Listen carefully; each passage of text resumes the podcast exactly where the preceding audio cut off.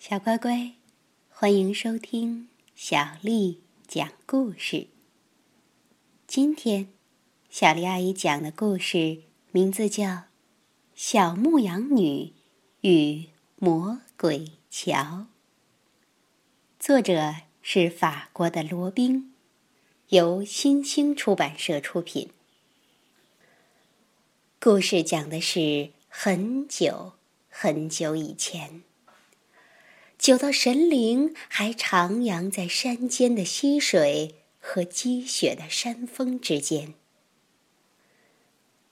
在阿尔卑斯山的深处，两座巨大的岩石峭壁交汇之处，隐藏着一个孤独的小村庄。它周围的土地很贫瘠，村民们只有靠羊奶和奶酪为食。每当春天来临，村里的孩子们便去岩石间玩耍。小牧羊女也会赶着羊群到高处的山坡上吃草。峭壁对面的美景总会吸引孩子们的目光。对面山坡上绿草如茵，小溪在山石间跳跃。广袤墨绿的森林里，无数动物在其中出没。任何村庄的村民都梦想成为那里的居民，哪怕过去看一看、摸一摸，也心满意足。但是，深不见底的沟壑和飞泻而下的急流，横在两座岩石之间，阻断了他们。通向沃土的道路。一个宁静的早晨，一个神秘的陌生人出现在村口。他的样子很奇怪，高高的个子，脸上戴着一个木头面具，全身覆盖着怪兽的皮毛。全村人都聚集过来。神秘的陌生人开口了。他的声音低沉而阴森。想去对面的山上吗？我可以给你们造一座桥，但我要第一个过桥人的灵魂作为交换。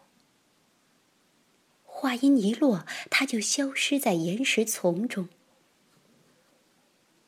第二天。一座坚固的石桥已经横跨在悬崖激流之上了。一天过去了，石桥依然屹立在那里，但没有一个村民敢接近桥头一步。又一天过去了，石桥还是屹立在那里。原本安静平和的村庄却被一股不安和躁动笼罩了。孩子们停止了喧闹，大人们也步履匆匆，只有零落的狗吠声回荡在静寂的山野间。第三天，村长召集长者在村口的小石屋商议对策。直到夕阳落山，屋里的烟草味儿比屋外的雾霭还浓的时候，他们仍然愁眉苦脸。这时，小牧羊女正赶着她的羊群回到村庄，看着大人们一筹莫展，她开始想办法。她抱着小羊靠在岩石边儿，想了很久。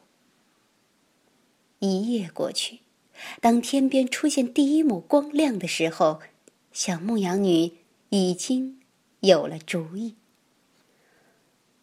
趁着天色还没透亮，悬崖上的石桥还笼罩在晨雾里，他牵着一只羊，把它推上桥头。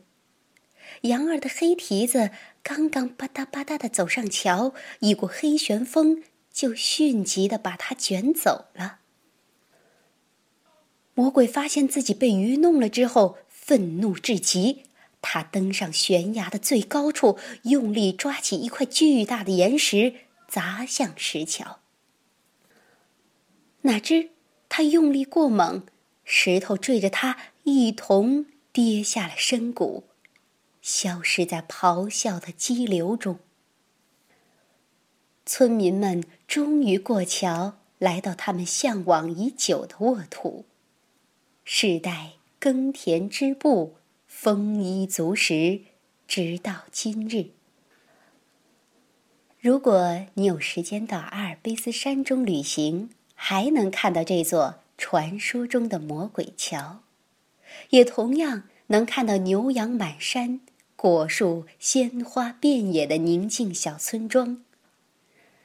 你的想象有多美，他们就有多美。小乖乖，今天的故事讲完了。接下来又到了小丽阿姨给你读诗的时间了。约客，赵师秀。黄梅时节，家家雨。青草池塘，处处蛙。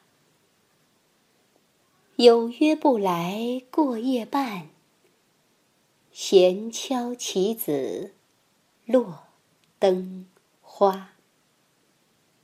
黄梅时节。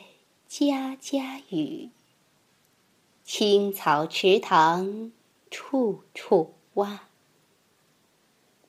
有约不来过夜半，闲敲棋子，落灯花。黄梅时节，家家雨，青草池塘，处处蛙。有约不来过夜半，闲敲棋子，落灯花。晚安。